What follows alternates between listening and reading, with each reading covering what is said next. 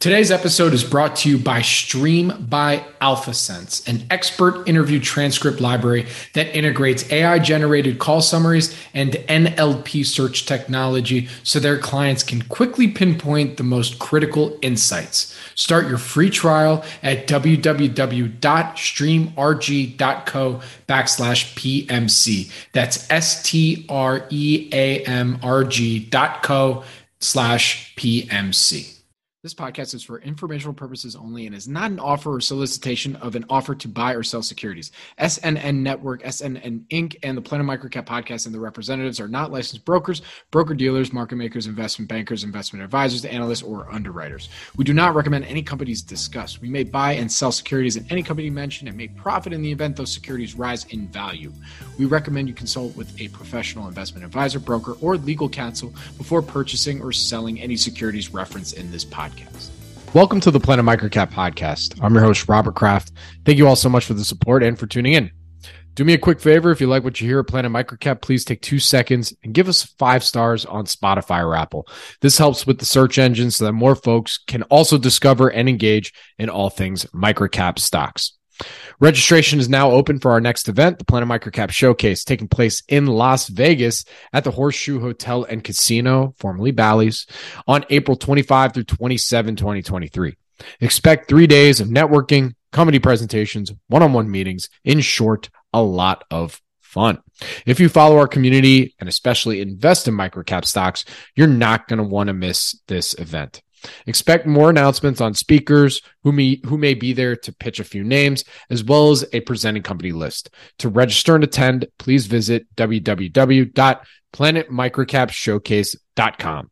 See you in Vegas. Now, for today's show, I invited on Avi Fisher, founder and chief curiosity officer at Longcast Advisors. Avi and I start off the conversation reflecting on 2022, and that quickly evolved into how Avi's experience in 2020 set him up for a year like 2022 was for microcaps. Specifically, he shares the best advice he received in the midst of a tough 2020. Don't let long term investing blur into entropy. I think this phrase works for all investors and, in my opinion, can be a helpful concept when assessing and reassessing your portfolio. Following our conversation about 2022 and looking ahead to 2023, Avi and I discuss Research Solutions, RSSS, on NASDAQ, which, as Avi points out, articulates his investing process in microcaps. Thank you again for tuning in to the Planet Microcap podcast, and please enjoy my conversation with Avi Fisher. This episode is brought to you by Stream by AlphaSense. You can find them at streamrg.co backslash PMC. That's S T R E A M R G dot co backslash PMC. Stream is an expert interview transcript library that is starting to become an integral part to investors' research process. They have a number of interviews on a wide variety of companies, including TMT, consumers, industrials, real estate, and more. Stream provides over 300 expert interviews per week, and 70% of their experts are found exclusively on Stream. Stream is unlike any other transcript libraries. Stream integrates AI generated call summaries and NLP search technology so their clients can quickly pinpoint the most critical insights. Stream's community of experts and thought leaders partner with Stream to build their professional brands and expand their industry influence. Right now, there are approximately 8,500 plus call transcripts available. For more information, please visit www.streamrg.co backslash PMC. That's S T R E A M R G dot co backslash PMC. Avi, thank you for joining me today. How you doing, man? Great. Thanks for having me on, Bobby. And just appreciate the listeners also. I know there are a lot of podcasts out there, and time and attention are valuable resources. So appreciate taking the time to join with me and you. Absolutely. So, you know, I wanted to dig right in because, uh, you know, we, we chatted a little bit about uh, you coming on the podcast and some of the things we were going to talk about. We're recording this on uh, Tuesday, January 10th. So, right at the beginning of the 2023, everyone's fresh. Things starting to set their intentions for this year. And, you know, I wanted to first start off with discussing a little overview of your 2022 performance. Uh, you haven't put out your your Q4 kind of 2022 wrap up letter yet, Um, actually, real quick, are you going to use Chat GPT to to write it, or or is it going to be all natural? No, I'm not be using Chat GPT. Okay. But there's a whole conversation to be had around Chat GPT if you're willing to, to to, to indulge me here. we'll go we'll go down that rabbit hole in a minute. So let, let's let's wrap about 2022 performance. How was it for you, and why do you think your your portfolio performed the way it did? Uh, 2022 we were down less than the market. I'm looking at down 12%. So 4Q we were up five had a good 3Q. Um, I think we were close to even, and then a few of the larger holdings sort of gave up all their gains at the end of the year. Um, but, you know, I don't really tend to own things that are owned by the rest of the market. I don't tend to follow sort of trends. Um, I, I so you know, I, I, I tell my clients I obviously can't promise returns that are going to be better than the market, but I'm quite sure they'll be different most of the time. Um, we had, you know, strong outperformance in some stocks, some newer names. Research, uh, Richardson Electronics, which I think you had uh, Ed on uh, not long ago, was a good performer towards the end of the year or for the back half of the year. That was a new position for us. Yep. Um, yeah. Nice. I mean, you know, because I had I had Artem on. He was uh, my first Artem Fokin from uh, and we talked a little bit about you know the the difficulties that microcaps had in 2022. I mean, for you, did you have that same experience, or were you just kind of nose to the grindstone, like I know my knitting, let me just find good businesses? Um, in I'll tell you, I'm going to answer this this way, and I apologize in advance for a bit of the story, but 2020 was a really hard year for me. Um, two of my top three holdings were down 60%. So like what I think a lot of people experienced this year where they may have had large positions down 50, 60, 70%. That was my experience in 2020. And um, it was a real punch in the gut. Um, took me a long time to really internalize it, understand what was going on, uh, learned a lot about portfolio management, talked to a lot of uh, portfolio managers who I've gotten to know over the years uh, for advice and recommendations and suggestions, uh, pulse check, sanity check. What do you do in situations like this? And, you know, there's a handful of people I've known through my work on the sell side before this and in this area where since I've started my own firm, uh, who are generous and smart and spend a little time and willing to share. Um, uh, I talked, uh, I, I, and and it really helped me. It took a while. It took like from March until August before I could really like. That's like almost six months, I think. Uh, I had a client who I was deep in conversations with, and I said to them, I, I, I can't do this right now. Like I, I pitched them a cross country when it was trading at six. It's now like a thirty dollars stock. It was a great idea, but I, I just was questioning my own sanity. Um, and it was really important lesson for portfolio management. So while I was down the first half of the year quite substantially, it didn't feel quite the same. I felt more assured of what I owned. And I also had been kicked in the teeth once before. So I, I, it didn't feel the same. 2020 felt really shook me up, but I think I came out of it just, you know, a better, uh, with, with a knowledge of portfolio management I hadn't had before. Um, some of the lessons related to microcaps is um, you know we I used to own a company called Synergistek, and it was a company that I I kind of made a big position in fairly quickly, and then tried to help fix when it became clear that they had some issues. And the lesson there is like with a lot of these smaller companies, it's more important. You, It's it's just it sucks to be in a position where you can't sell it where where you own too much and it's down and they're not really acting reasonably um, and trying to fix it is just brain damage. Um, that that was a big lesson in coming out of 2020 was with these smaller names better to own smaller positions and since i'm a very patient investor see how they evolve over a quarter two quarters a year before you want to sort of grow it larger. Um, what we're going to be talking about later, actually, Research Solutions, because it's such a small company, falls into a similar vein where I've just been slowly accumulating it for the last year and a half. And having watched it evolve for the last year and a half, I've been making it a larger and larger position. Absolutely. Because I'm comfortable with it. It's just there in the course of owning research solutions since probably March or uh, 2021 or uh, mid 2021.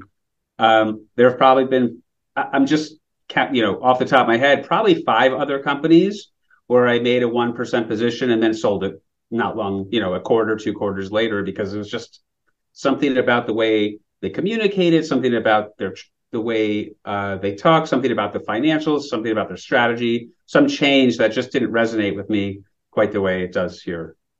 So, like I said, I warned you it'd be a long answer, um, but 2020 was my kick in the teeth.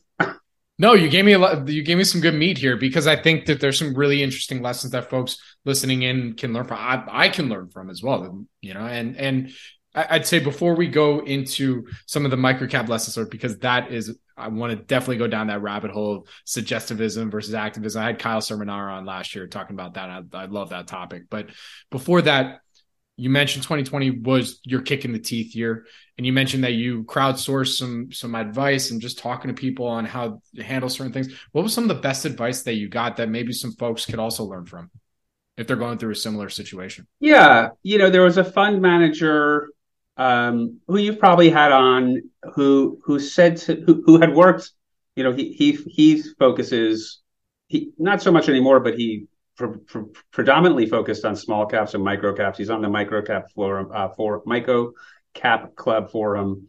Um, and he, but he'd worked substantially on the buy side. You know, he'd worked at a fast money New York City hedge fund that I used to used to be a client of mine when I was on the sell side, big name. And he he said he he offered some advice that he learned when he was on and I'm you know this traditional buy side shop. And now he's more of a you know long term patient value investor, I think.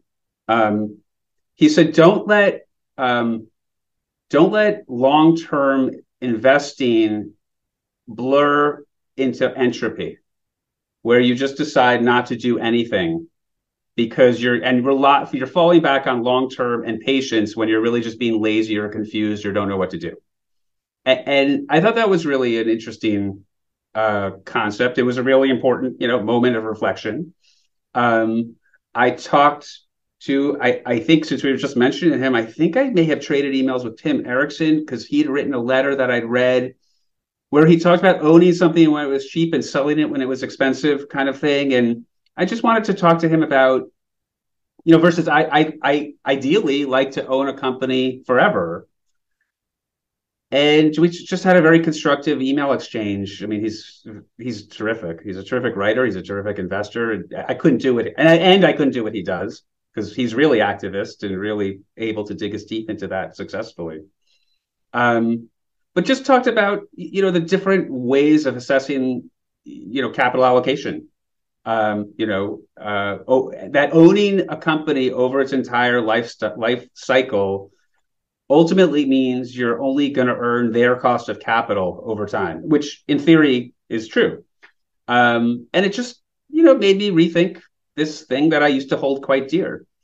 Um, you know, I think that, you know, if I could summarize a variety of the things I've learned in 2020 from a variety of people, whether it's the entropy or not owning it over the entire life cycle, um, but owning it, um, you know, when they're cheap, selling when they're expensive, is that as a portfolio manager, you know, we like to, I think it's easy to think in black and white, buy or sell, but it's where the lines blur that you need to learn how to figure out. We, we all need to learn our own ways of dealing with it when the lines blur and it's unclear what's happening or what to do. It's less black and white. And that's the area where I think we make our money ultimately. Um, I mean, and and ultimately, what I came out of it for me is that this entire business and uh, revolves around internal IRR, internal rates of return.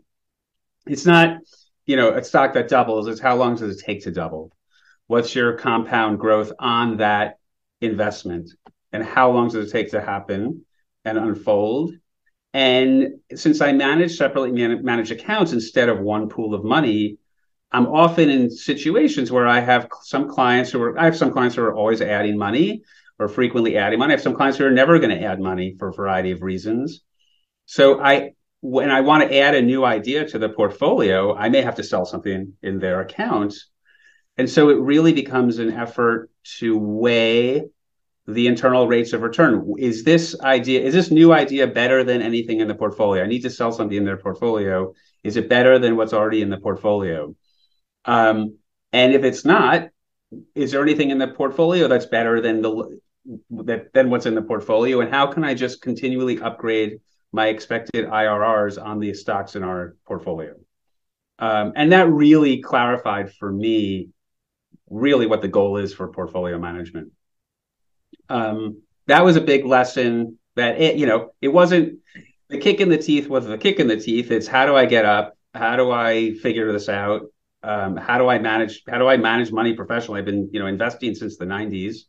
Um, I've had a lot of success with my own capital, um, but doing this professionally is a whole other ball of wax. And ultimately, IRR is really all that matters. And managing a portfolio and weightings is where the rubber meets the road. Absolutely.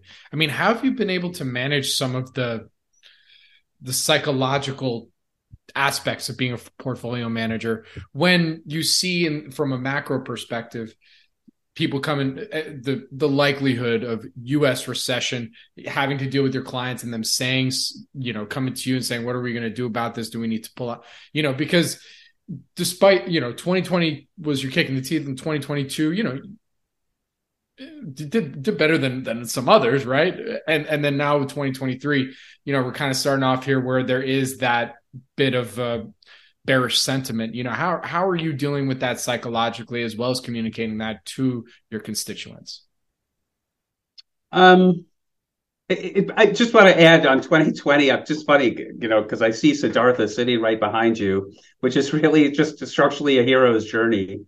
And, um, you know, it, it it's uh, it's a it's a book that is told. Every book is Siddhartha, right? Every story is this journey, and I think um, how we come out of, you know, their hills and valleys, and how we come out of the valleys is really determines how we're going to approach the next hill. Right. Um, I, I, approach each I hate speaking in generalities, but um, um, you you you know one of the things that I lost during COVID was I I our my dojo, which is a, used to be around the corner from me, closed, and it was a place where you know three times a week I'd get kicked in the teeth, more mm. you know literally, and it was a which is I found an opportunity to really project in a in a much more tangible way the travails of investing, uh, being mentally uncomfortable, being physically uncomfortable, and still keeping one's wits about you. Uh, but it closed during COVID, and I think that may have also result made 2020 that much more of a kick in the teeth. Um, right. right. How I think about you know 23 and beyond. I mean, I, am a re- I'm an individual stock investor. I I try not to think about so much macroeconomics. It's a it's a deep. All I have a pithy joke I say a lot. You know that to quote Karl Marx talking about macroeconomics is the opiate of the investment math- masses. I mean, when I was on the sell side, we'd go to meetings and you'd go meeting after meeting, six, eight meetings a day, and you're talking for an hour, 45 minutes. You kind of forget, did I say this to you or someone else?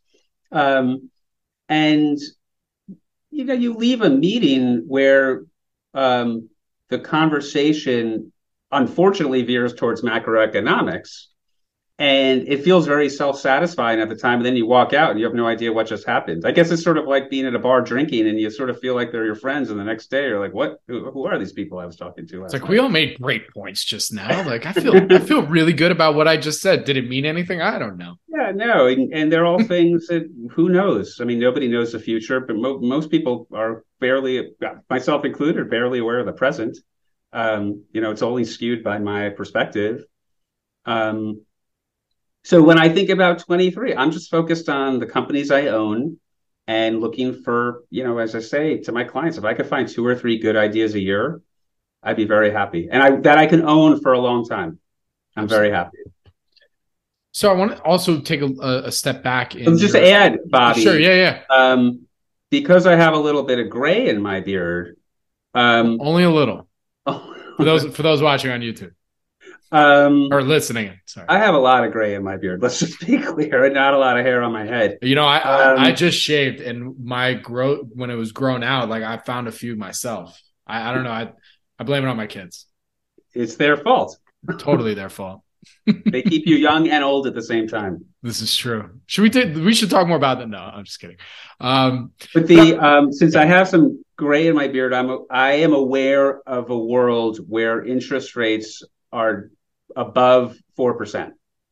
I'm aware of a world where people bought homes on mortgages that were seven, eight percent, paid eight to fifteen percent on their student loans.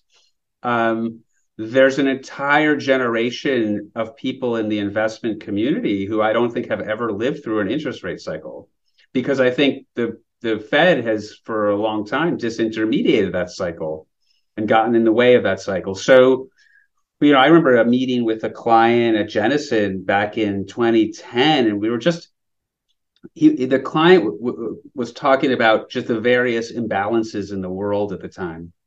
Uh, you know, thinking about he he he articulated a viewpoint and perspective that was sort of driven around where are the imbalances and is there a way to make money on it and he was just i remember him talking about the just imbalances in money supply imbalances in interest rate cycles and it, this was actually not a macroeconomic conversation but just touched on the fact that unrealistically low interest rates is a major imbalance and results in people re- arguably results in Bitcoin, arguably results in people spending thousands, hundreds of thousands of dollars on, you know, uh, computer graphics. Uh, it skews valuations. It filters through every aspect of price discovery, and higher interest rates helps alleviate that imbalance quite substantially. Um, so I'm I'm I look forward to higher interest rates, or you know, I, I don't want to have. I hope hopefully we don't get into the teens, but money without a price is a major imbalance in the global economy. Um, it should have a price. Agreed. And better for it to find the right price than no price. Agreed. So you know, you mentioned how you're you know when you're talking to clients you know if you can find two to three new ideas per year you know that's that's a goal of yours you know and each year you know the environment is different you know we just you just mentioned we just talked about a little bit about what this environment kind of looks like or most likely will continue to look like for 2023 so what's some of your criteria then when you're looking when you're out there now looking for potentially two to three new ideas in 2023 criteria for looking you know, for ideas for 2023. Some of the criteria I don't think is any different year to year, um, particularly with small companies, uh, a good management team, a balance sheet to support whatever vision they have, uh, a good management team that has a history of success that can articulate a strategy, um, that can stick to the strategy, uh, you know, uh, adjust as necessary, but it sounds reasonable and they have a method of implementing it. Um, they have the balance sheet to support that strategy and evaluation that discounts all of that. You know, that doesn't, or you know, that doesn't factor in all the opportunities. Um, I'm not, you know, I don't make an investment expecting to sell it in a quarter or a year. I expect to own these things, like I said earlier. I ideally I own them forever, but I'm much more willing now than I was before to just look at the IRR. Is this likely to double in the next five years? Um, well, over, I'm sorry, over the next five years. And if so, it fits within my criteria. Uh, and if we've reached a valuation where the upside is a little more limited, I take some more money off the table or sell it outright. So the criteria for this year isn't that much different. I would say one of the aspects that I'm digging in a little bit more is the idea that it's not enough to buy what I just articulated a good company, management team uh, with a vision, uh, a strategy, history, success, all these things, a balance sheet.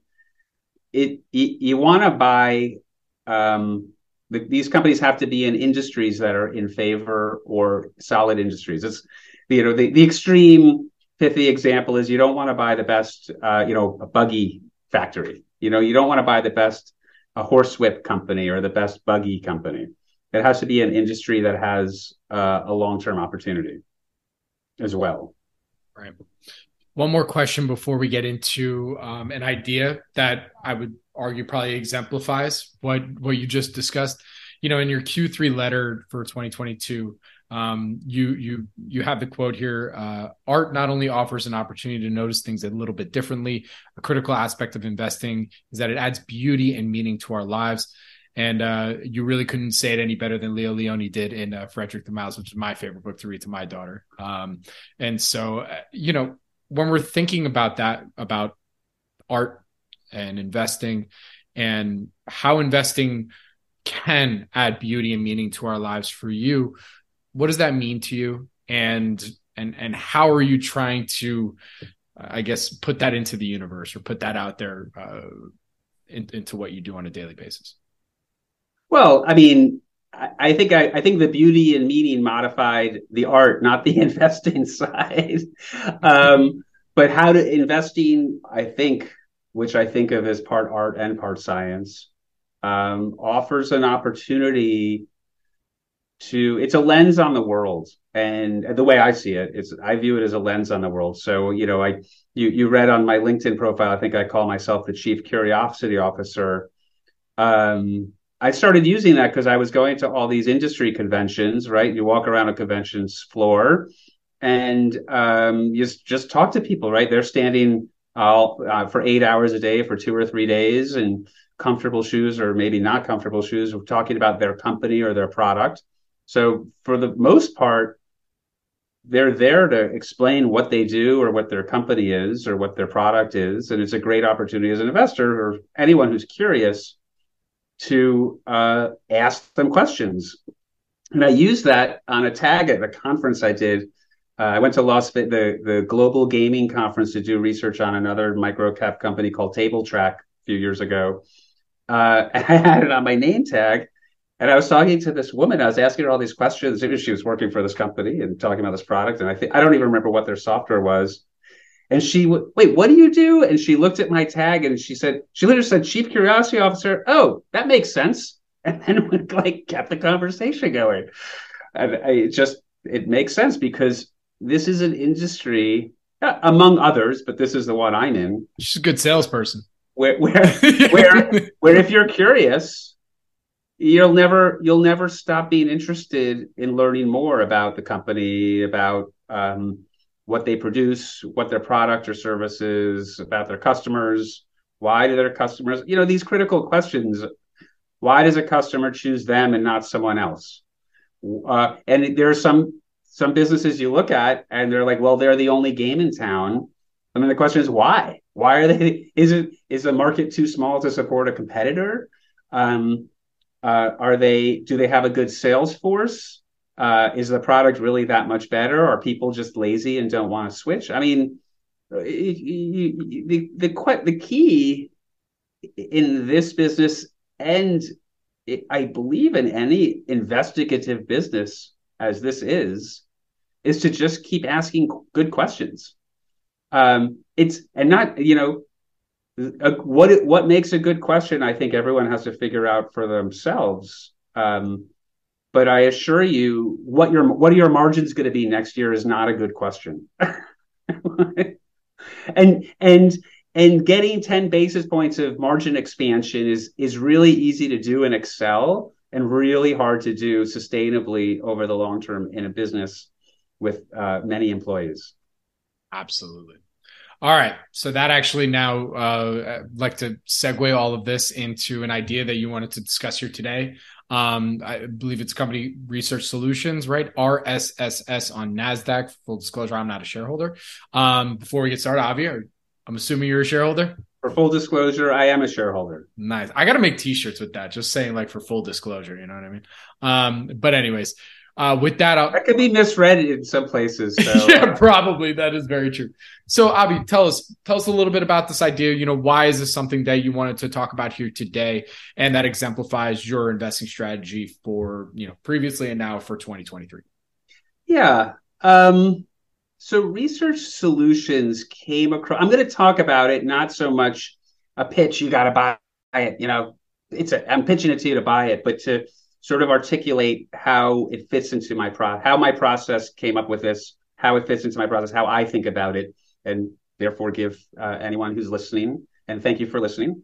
Um, you know, a, a little bit of a toehold for them to do their own research and make their own impressions and decide if it's right for them. Perfect. Um, My compliance will love that you just said all that. Anyways, continue. sir. Um, so, Research Solutions came across my radar a long time ago, several years ago, uh, when I was invested in a company called ARI Network Services uh, they were uh, they built websites for power sports dealers, so motorcycles, cars, RV. I mean, then it branched into a lot of other areas. And a board member of ARI, who I had become friendly with, said, "You should meet you should meet Peter."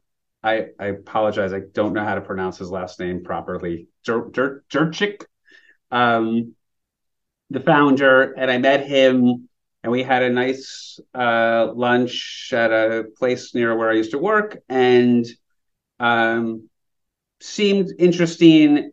But I was, but he seemed to exemplify what you often see in smaller companies, um, which is a not a very tight ship, so to speak. I was not incredibly impressed with what was going on. It seemed like a pretty good business with an opportunity to generate cash, but it just um, did, did not seem to uh, stand out for me. Um, and I kind of put it on the back burner. Um, and it's interesting. Um, in preparation for this podcast, I went and did a lot more historical reading, just you know, flipping through the 10Ks going back to 07, 08 when they came public. And it really does exemplify that history. I hadn't thought about it in a long time because I'm focused on what happened starting March 2021 when this former CEO of ARI became the interim CEO of Research Solutions. And then in October 21, he became the full time CEO. And as part of his appointment, he brought with him his CFO from ARI. So they got the team back together.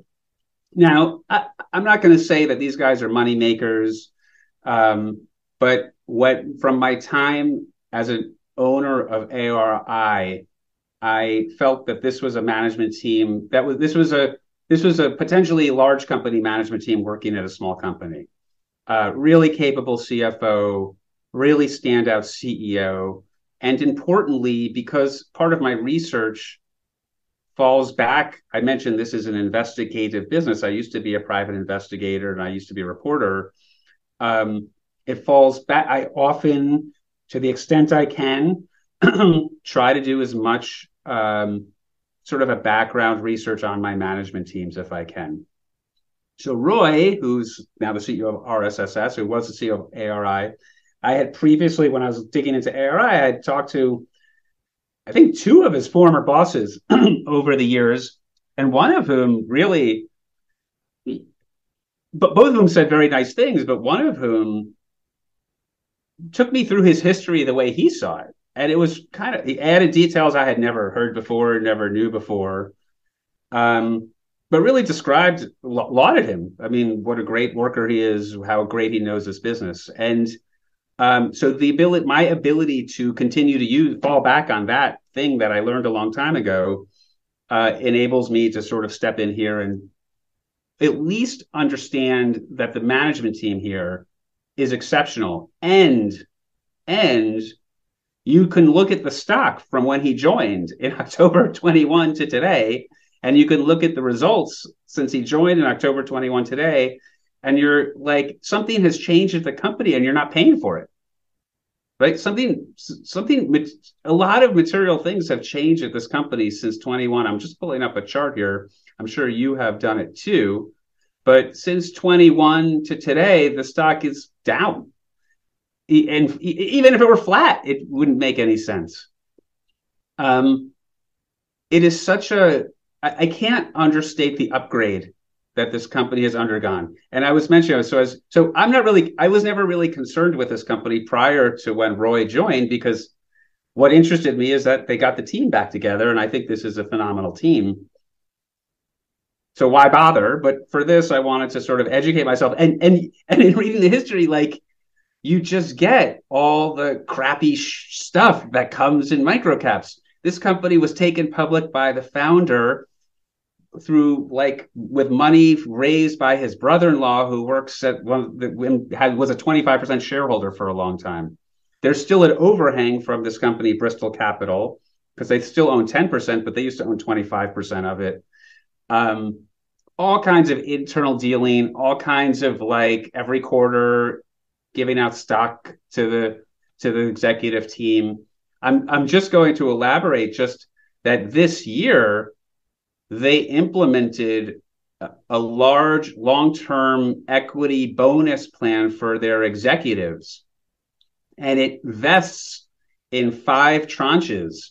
So five 20% tranches. 20% when the stock is at $3 375 450 525 and $6 so here we've gone from the you know crappy micro cap viewed comp plan where well we'll just give them stock at whatever price it is today to no we have a long-term plan now and every tranche of it is you, you know two to three dollars is a 50% return. They need to generate a third a 50% return just to get to the lowest tranche of that long-term equity plan. That's a this is a this is a different management team. They think differently. They operate differently. And again and the results are different. I mean you've seen uh, I focus on gross profit. I'll, I'll, I'll, use this as a jumping off point to just briefly discuss the business. Um, what they essentially do is they're bulk breakers. Essentially, they buy access to uh, intellectual property uh, uh, libraries from Reed Elsevier, from large publishers, and then they resell it through either a, a transaction. Historically, they would find articles for researchers, um, R&D researchers, pharmaceutical investigators, um, academic researchers. Um, if you need an article and you need to cite that article, you need to have access to the article. Lots of people pirate. Um, piracy is probably the biggest headwind for their business. But for large corporations, that want to comply or need to comply or operate under the threat of litigation, it's just cheaper for them to buy a ten, to buy an article through them. And the big thing they've been trying to do over the last few years is instead of selling articles each time you buy it, but have a platform, uh, get a license, you pay ten thousand dollars, you're on the platform, and now you have all you can eat article access. That's generally the business in a nutshell. I'm probably leaving out some details. Um, within that business, there's a bunch of headwinds coming to the business. It's hard to handicap what those what the impact will be on the business. Um, but to give you a little example of the sort of area where they would where where they add value to a customer and how it could change in this new world. Uh, we have friends. Um, uh, she's a lawyer. She works at a large university in New York City, and her job is to make sure that whatever research transfer this university does into the private world, or whatever research this university conducts within its four walls, within its walls, complies with the, say, whatever the rules of the grant are, whatever the rules of the donor are, uh, whatever federal state regulations are, wherever the company, whatever they're doing. So she constantly needs to reference articles and I was having this conversation with her. She, she I do not believe she is a a, a customer of this company because she's more on the legal side. Um, but this this is an area where if you're a compliance research and R and D compliance person, you have to make sure that your folks in the lab are complying with copyright rules and properly referencing this, and they help. Okay, we're moving to a world of open access where any money funded by, I think California is one of the first states to do it. I think the NIH is doing this. Any money that gets NIH funding or California state money uh, funding, the research has to be open. So you're you're we're approaching this world where you know from the most extreme view all of this falls off a cliff there's no more there's you know there's there's no more paywall on anything I, I, I, don't know how to handicap that. I, to be honest, I don't know how to handicap the likelihood. Is there a cliff? Is there a slope? Is there a change at all? I don't know, but I do know, and I was talking about this with a friend because she she brought it up. She's like, "Well, what about open access?" And I and and I said, "Well, imagine in an open access world, how do you manage all these articles? Like, how do you keep track of it all?" I think in an open access world, it, the business will have to change, but there'll be a premium available to whoever can create a platform for managing this. Because now you're going to have access to more it's going to be even more complicated from a management side. Well does the does the the the customer base change at that point? You know now are you starting to deal with more government uh, agencies to make it so that it's it's compliant with whatever their rules or regulations are going to be in order for the articles to to be okay these are the real articles and it can't be pirated because once you do open right. access, I mean that's a, that's a that's going to be a huge problem. I, I don't know. I don't know the answer to that. And yeah. and and when I was thinking about how I was going to pitch this to you, it does fall into the the two buckets I want to talk to. Are here's the business. Here's what they do. Um, you know, they at the base level they sell articles. In the old days, like someone would right. ask for an article, and they'd have a researcher go out, photocopy the article, and mail it to them. Right. So that's that's where the business comes from. They've now moved to a platform model where they're actually the transaction business, which is where they actually provide you an article, is is a great business, high revenue business, but they're cannibalizing that by having this platform business, uh, which has a higher profit margin, is lower cost, but a higher profit margin. Which is why I, I say I, am focused on the gross profit line when it comes to this company, and what they're doing there is uh, fairly impressive. Um, the point of their business is in this first pivot is to cannibalize the transaction business and move everyone onto a platform of providing articles. The next pivot, which will have to happen over time, is in a world where everything's open access, that platform has to add a different kind of value.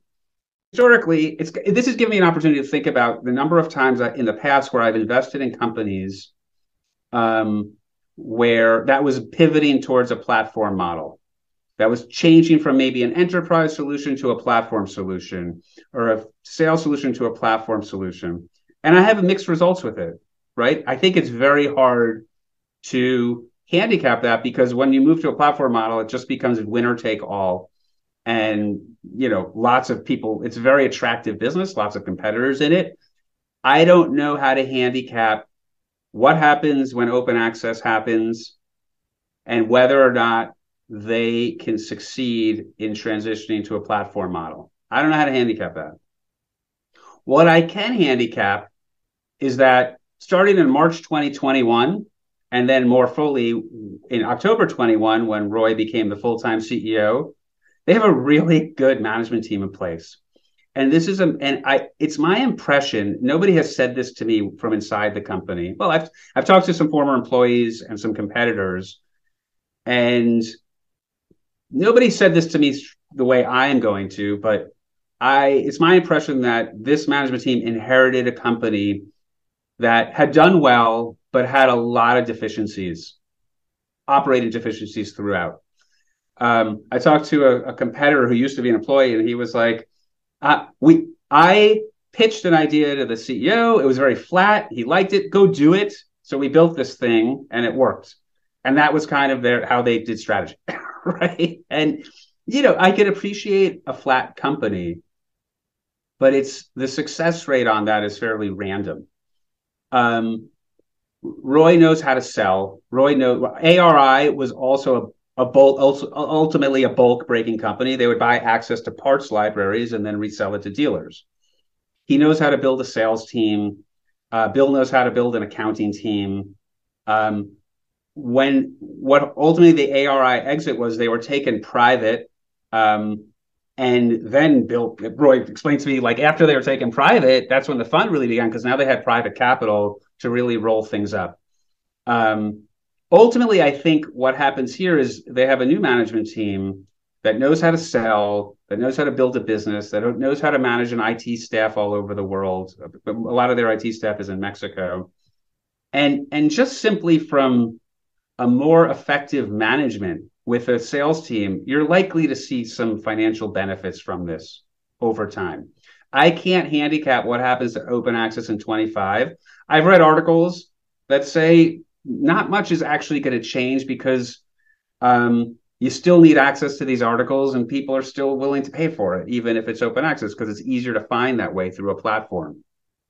Um, but in the hands of this management team, I think the odds of success in this transition to a platform, a more widely used platform, are much higher. And in the meantime, up until open access happens or not, I don't think it's going to fall off a cliff because I don't think that's behaviorally what people what happens.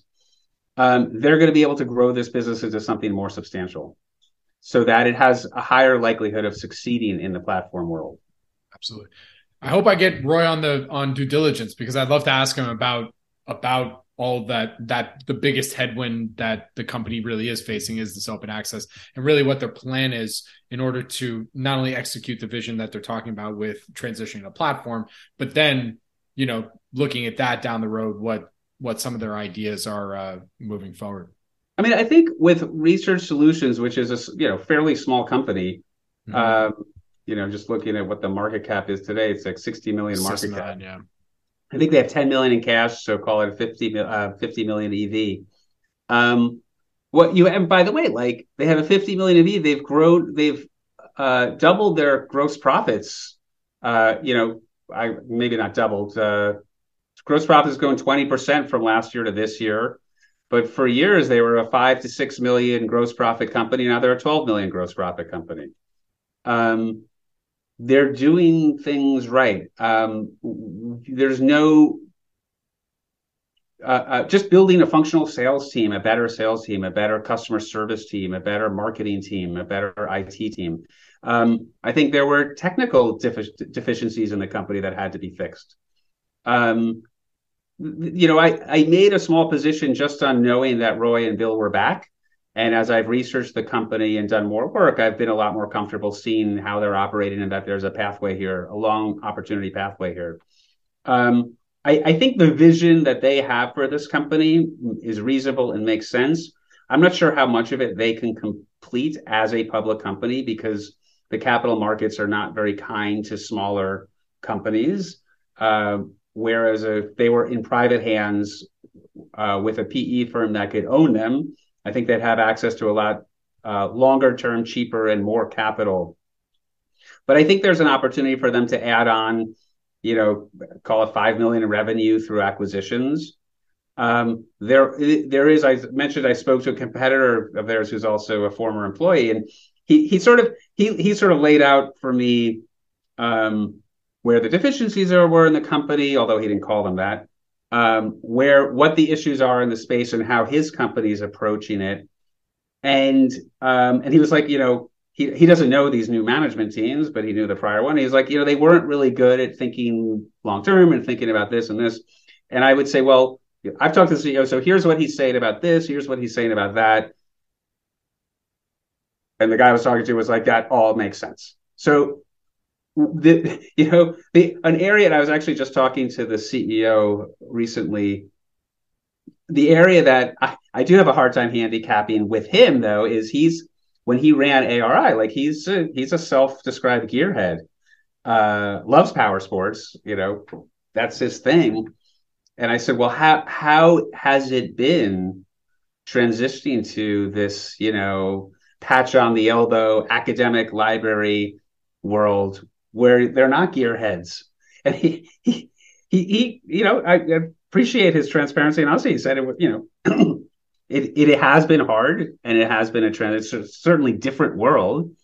But he also articulated uh, a few people on his team who've been at the company for a long time who really know that world inside and out and help him tra- make that transition and help ensure the company maintains its standing in that space throughout um, in short, they really get it. Like, you know, it, I think there's a solvable problem here, and in the hands of a really qualified management team, can can hit it. I, I think the companies, you know, I look, like I said, my hurdle rate is basically 15% annual growth that comes out to a five year double. I think this easily falls into that world simply on the transition in management I don't want to guess. I don't know how to handicap. Can they make this transition to a platform? If they do, this could be worth a whole lot more.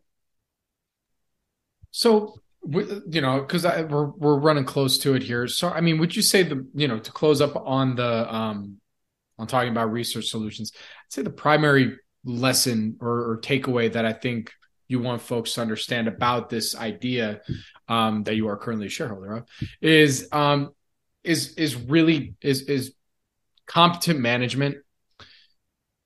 You, it, it helps. it helps. It, it, it, I mean, I, I, know it means to sound so simplistic and silly about it, but at the end of the day, it's kind of the truth, right? Well, they're they're one of the biggest. Really, they're one of the Bobby. Just something to say, yeah, like, yeah, sure. Under less competent management, they built this company that provides a solution to customers.